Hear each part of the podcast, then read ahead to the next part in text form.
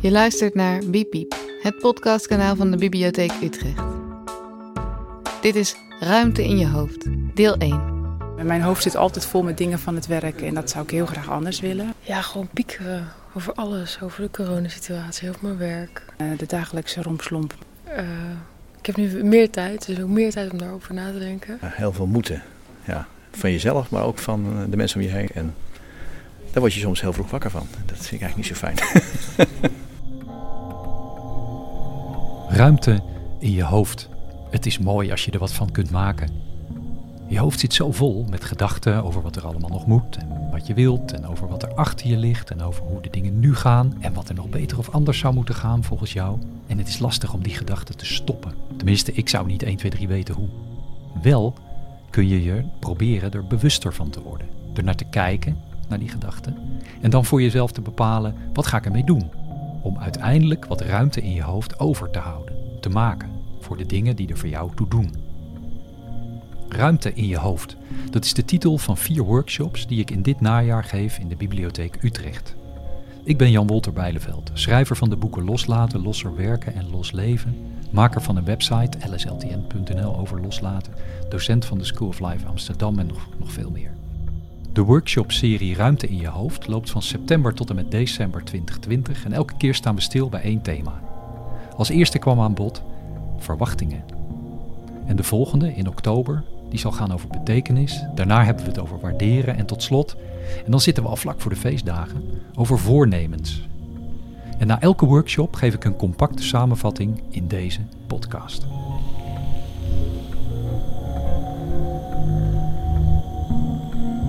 Wat gaat er nou beter als je iets meer ruimte in je hoofd hebt? Voordat de eerste workshop begon, vroeg ik dat aan een paar deelnemers. Dat ik veel meer rust heb. En ik weet niet hoe dat is, want ik heb eigenlijk nooit een leeg hoofd. Dus ik ben zeer benieuwd. Ik denk dat ik de dingen dan uh, meer wel overwogen kan doen. In plaats van uh, hals over kop en doe maar, doe maar, doe maar. Bewuster van uh, mijn denkkracht, maar ook denk ik meer ruimte voor het voelen. Ik denk dat ik me dan beter kan concentreren op hetgeen uh, waar ik graag mijn aandacht aan wil schenken. Dat ik niet uh, continu afgeleid word door allerlei signalen, informatie, WhatsAppjes die binnenkomen. Uh, waardoor ik aan het eind allerlei kleine onbelangrijke dingen heb ervaren en gezien, maar niet aan het grote ben toegekomen. Ik denk dat ik dan meer um, focus kan hebben op plezier. Ik denk dat ik nu veel te veel focus op overal te veel op focus. En ook veel te negatieve dingen, denk ik. Dus ik dat meer los kan laten, meer in een moment kan leven. Ik hoop eigenlijk dat eruit te halen. Minder vol, dat lijkt me in ieder geval uh, wel te doen. Dat minder piekeren, meer uh, zijn.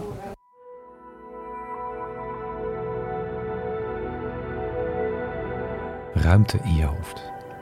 Voor de eerste workshop koos ik als thema verwachtingen. Ik denk dat je veel over jezelf kunt leren als je je meer bewust wordt van je verwachtingen. Soms, zonder dat je het doorhebt, heb je verwachtingen over van alles. Over wat een dagje gaat brengen, een weekend, verwachtingen over anderen, over je werk, noem maar op. Laten we eerst eens stilstaan bij wat doen verwachtingen met jou? En hoe komen ze in je hoofd?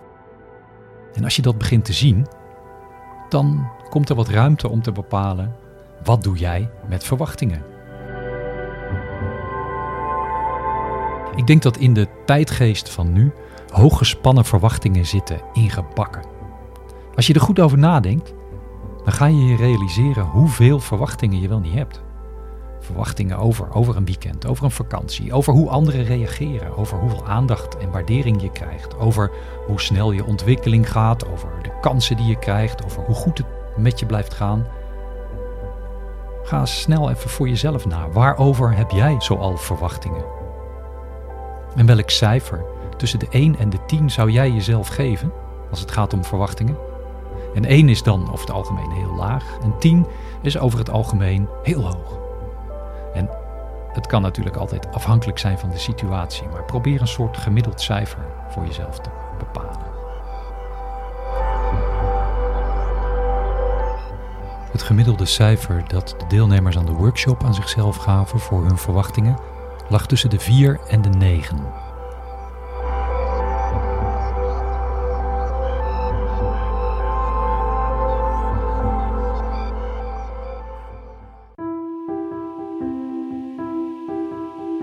Op zich is positief denken natuurlijk mooi, maar het kan ook een valkuil zijn en dat is goed om je te beseffen, want verwachtingen komen zo vaak niet uit.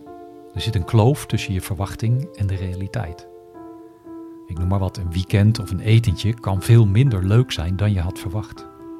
Als iets niet gaat zoals je had verwacht, dan kun je daar enorm teleurgesteld over zijn, of boos of onzeker. Als je erover nadenkt, dan vormen eigenlijk verwachtingen, optimistische, hooggespannen verwachtingen, een bron van onrust in je hoofd. Verwachtingen beïnvloeden je gemoedsrust. Een Engelse neurowetenschapper die langlopend onderzoek doet naar geluk, die concludeerde heel kort samengevat: hoe je iets beoordeelt hangt niet af van hoe het is, maar van of het beter of slechter is dan je had verwacht. En ik moet bekennen, dat zette me wel aan het denken. Dus die werkdag waarover ik zo chagrijnig was, of dat etentje of dat feest dat zo tegenviel, dat hoefde dus eigenlijk, objectief gezien, helemaal niet zo slecht te zijn. Alleen het was minder goed dan ik had verwacht. Minder goed dan ik het me had voorgesteld. Waar je dat heel mooi terugziet, vind ik, is in reviews op internet. Bijvoorbeeld van restaurants. Ik had een keer een tip gekregen van een collega en, en keek ook even snel naar de reviews. Nou, dat zag er prima uit. 8, 9, 10, maar ook 1, 3,5. Kijk, dan word ik toch een beetje nieuwsgierig. Wat is daar gebeurd? En daar schrijft dus iemand dat ze zich hadden verheugd op een etentje, maar dat het een hele nare ervaring werd. Vanaf het begin ging van alles mis. Een voorgerecht te weinig, de, bediening die loste dat niet goed op. Een vegetarisch gerecht was gewoon groente, staat in de review. Voor de vleeseters viel het vlees tegen. Dat was buikspek. Nou, gadver, dat serveer je toch niet in een restaurant, schrijft deze persoon. En het ging maar door. En aan het eind van de avond zat er ook nog iemand opgesloten op de wc, omdat de deurklink aan de binnenkant van de deur ontbrak. Ja, uh, ze konden er niet meer om lachen. Oké, een, een deurklink aan de binnenkant van de wc-deur, ja, die mag je toch wel echt verwachten. Maar verder, was het nou echt zo slecht? Of was het op zich toch niet zo heel slecht, maar totaal anders dan wat ze hadden verwacht? Overal kan een keer natuurlijk echt iets misgaan, maar het zou best kunnen dat een verwachting dan in de weg zit om nog ja, uh, te genieten van het moment, plezier te hebben in, in wat er is. Wat je eigenlijk beter kan doen, is over die verwachting heen stappen. Openstaan voor, voor het moment, voor wat er wel is. En dan zie je misschien ook wel weer de leuke en goede kanten, maar dat is lastig. Zeker als je je er niet bewust van bent dat je een verwachting hebt. Als iets niet gaat zoals je wilt, zoals je had gedacht, of als het anders loopt dan gepland, of als anderen niet reageren zoals jij zou willen, dus kort gezegd, als je verwachting niet uitkomt, is dat niet leuk. Maar het goede nieuws is, je kunt er wel iets door leren over jezelf. En wat je jezelf dan zou kunnen afvragen is: wat had ik dan verwacht? Hoe had ik eigenlijk gewild dat het was gelopen? Wat had ik vooraf over deze situatie bedacht? In de komende weken zou je eens kunnen kijken naar allerlei momenten waarin je terechtkomt, waar je boos of gefrustreerd of onzeker bent. En probeer je dan ook af te vragen, als je terugkijkt op dat moment, wat had ik eigenlijk liever zien gebeuren en wat had ik dan verwacht?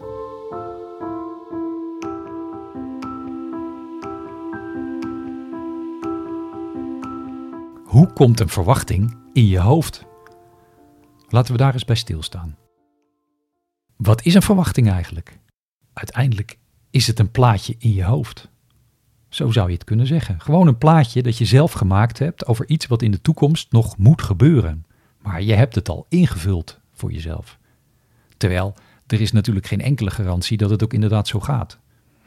Maar je hebt het plaatje zelf gemaakt op basis van eerdere ervaringen, op basis van, van dingen die jij vanzelfsprekend en normaal vindt. Je normen, je waarden, je overtuigingen. En ja, alles wat je in de loop der tijd hebt meegekregen van huis uit, op school, je werk, vanuit social media, reclame, eh, zelfhulpboeken, noem maar op. Er is van alles op je harde schijf blijven plakken, waardoor je denkt zoals je nu denkt. En zo ontstaan ook verwachtingen. Bedenk eens voor jezelf, welke situatie die frustreert jou? En kun je dan zien welke verwachting had je daar eigenlijk over? En als je er verder over nadenkt, waar komt die verwachting eigenlijk vandaan? Welke overtuigingen heb jij dat je zo'n verwachting daarover hebt. Ik denk dat het heel zinvol is om daarover na te denken.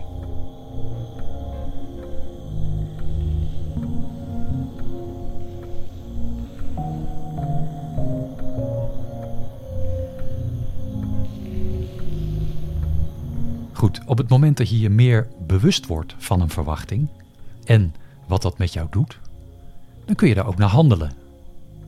Wat doe jij met een verwachting?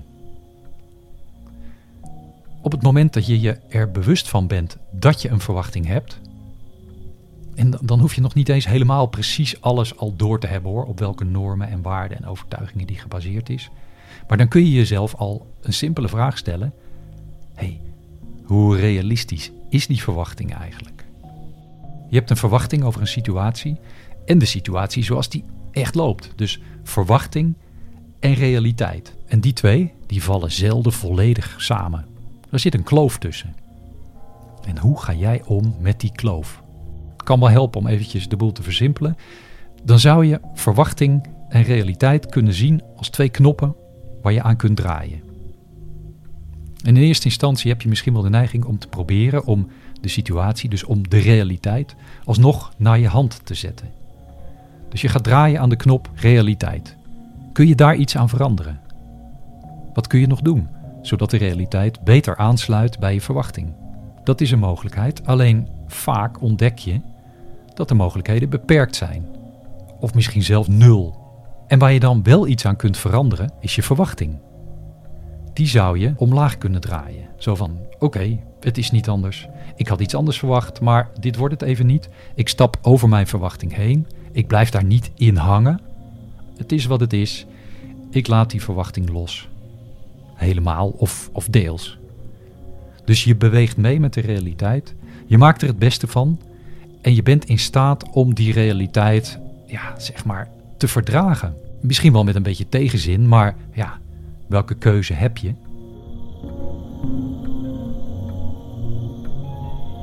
Wat ik belangrijk vind om te benadrukken, als je je verwachting bijstelt, dus omlaag draait, dan, dan gooi je nog niet meteen je normen en waarden en overtuigingen en alles waar je in gelooft en wat je belangrijk vindt overboord. Dat hoeft niet. En ook hoef je bijvoorbeeld je ambitie niet meteen terug te schroeven. Alleen bedenk wel dat de manier waarop de dingen gaan, de manier waarop je je ambitie waarmaakt, daarvan had je misschien te hoge verwachtingen. Je bent in de realiteit terechtgekomen waar je verwachtingen simpelweg niet houdbaar zijn. En dan heeft het mogelijk geen zin om daaraan vast te houden, hoe het zou moeten zijn volgens dat plaatje in je hoofd. Je kunt dan beter onder ogen zien hoe het is. Als dat lukt, geeft dat meestal rust, ruimte in je hoofd.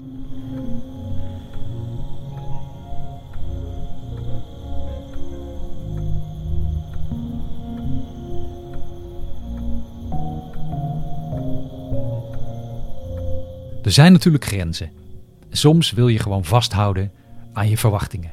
En soms kan dat ook betekenen dat je dan uiteindelijk moet zeggen: Ik wil niks te maken hebben met deze realiteit. Hier wil ik geen deel van uitmaken. Dit gaat tegen alles in waar ik voor sta. En maak je een drastische keuze.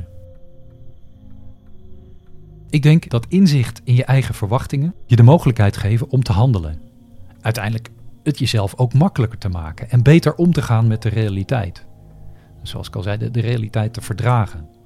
En ook om, om duidelijke keuzes te maken voor jezelf. Je gaat gaandeweg ook inzien of een verwachting uit jezelf komt of dat die is opgelegd vanuit je omgeving. Doe ik dit nou vanuit mezelf of omdat ik denk dat het moet? Dat het in mijn omgeving zo hoort? Doe ik het om erbij te horen? Wat vind ik echt? Wat wil ik echt? Ben ik dit echt? Als het gaat om omgaan met je verwachtingen, dan kun je leren van de Stoïcijnse filosofen. Het woord Stoïcijns, dat ken je misschien wel, maar dan in de betekenis van een beetje nors of grijs of middelmatig of lastig te peilen, emotieloos.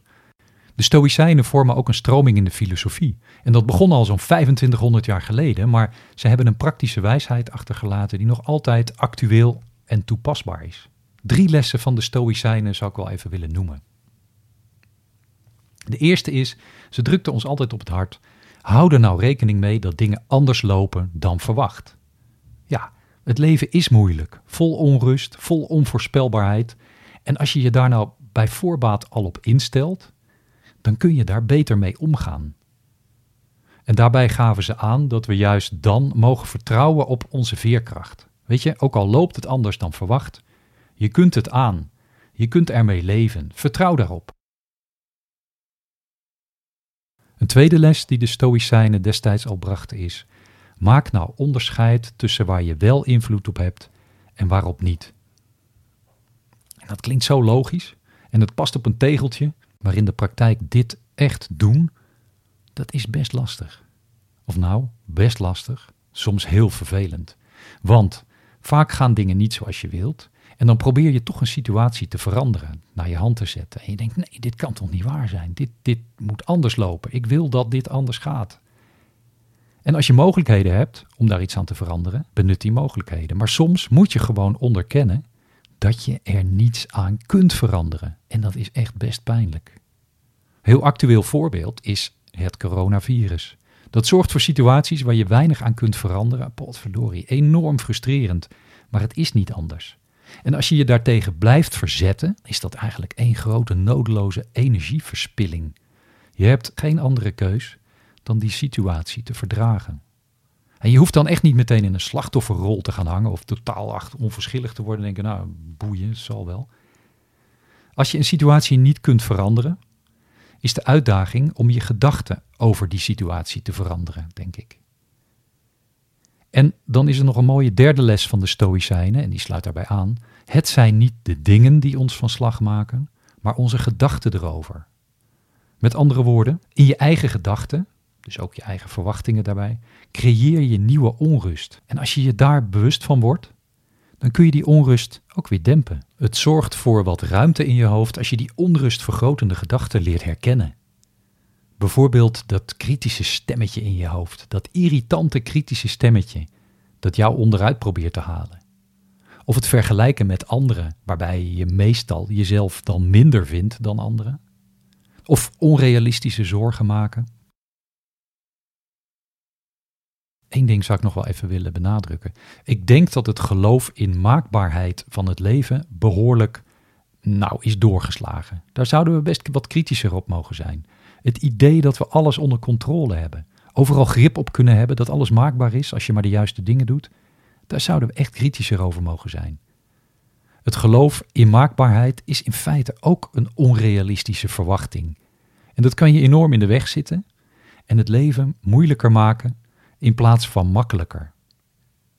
En ik noem elke keer hetzelfde voorbeeld. Wie, wie mij al vaker heeft gehoord, denkt: Oh, daar is hij weer met zijn boek over 222 manieren om stressvrij te leven. Maar er is dus een boek wat jou belooft stressvrij leven. 222 tips om stressvrij te leven. En drie van de vier auteurs, nou, die hebben dokter voor een naam, dus het moet wel een goed boek zijn. En misschien is het ook wel een goed boek als je het leest met het idee, nou, ik haal daar een paar tips uit die me helpen iets minder stress te hebben. Maar kom op, stressvrij leven, bestaat dat? Wel nee toch, dat bestaat helemaal niet. Je kunt helemaal niet stressvrij leven. Dus als je dat probeert te willen, nou, het is al bijna een stressfactor erbij. En als je dan ook nog 222 tips om stressvrij te leven uit je hoofd gaat leren, dat is alleen maar onrust. En wat gebeurt er uiteindelijk? Je ontdekt, het lukt me nog steeds niet. Ik heb 222 tips voor een stressvrij leven uit mijn hoofd geleerd. En oh, het zal wel aan mij liggen. Ik doe iets verkeerd. En dan heeft zo'n boek over stressvrij leven zelfs een averechts effect, want je hebt er gewoon een stressfactor bij.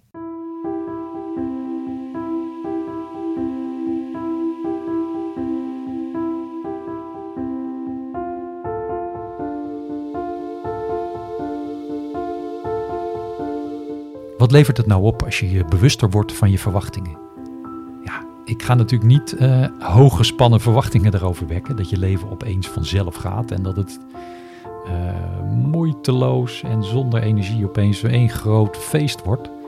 Nee, realistische verwachtingen. Maar stap voor stap kan het wel iets lichter en luchtiger worden, dichter bij jezelf. En daarom denk, denk ik dat het goed is om je bewust te worden van je verwachtingen. Wat doen ze met je?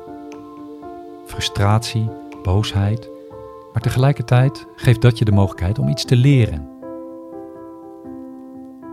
Wat doet die verwachting met jou en hoe komt die in je hoofd? Welke ideeën en overtuigingen liggen achter die verwachtingen? En hoe realistisch is die verwachting eigenlijk? Ik denk dat het zinvol is om daar verder over na te denken voor jezelf. En als je je bewust wordt van verwachting, dan kun je bepalen: wat kan ik doen met die verwachting? Dan kun je kiezen. Je verwachting aanpassen of de realiteit proberen aan te passen, voor zover dat lukt. Weet je wel, die twee knoppen, verwachting, realiteit. Waar kun je aan draaien? Kun je aan de knop verwachting draaien, die iets lager zetten, aanpassen? Of kun je nog in de realiteit iets veranderen?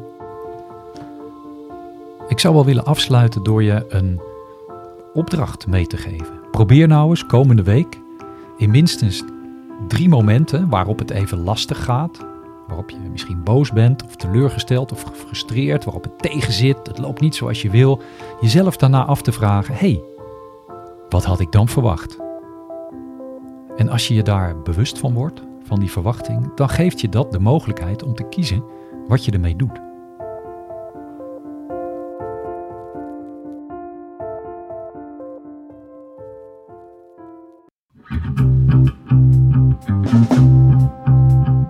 Weet niet of deze podcast is wat je ervan had verwacht, maar hopelijk heb ik je toch weer wat stof tot nadenken gegeven waar je verder mee komt. En wat je in elk geval mag verwachten is een volgende aflevering van Ruimte in je hoofd. En die gaat over betekenis, over iets doen dat zin voor je heeft, dat belangrijk voor je is, dat ertoe doet. En ook over de onrust die je kunt ervaren om te bepalen en te kiezen wat dan dat is, datgene wat zin voor jou heeft. Er is nog genoeg om over na te denken, dus ik hoop dat je de volgende keer weer luistert. De workshop Ruimte in je hoofd is een productie van mij, Jan Wolter Bijleveld. Meer informatie over mijn werk vind je op hoofdruimte.nl. Ik neem heel veel inzichten mee. Ja, om te beginnen gewoon dat je, je je eigen creëerder bent van je verwachtingen. En dat anderen daar ook invloed op hebben.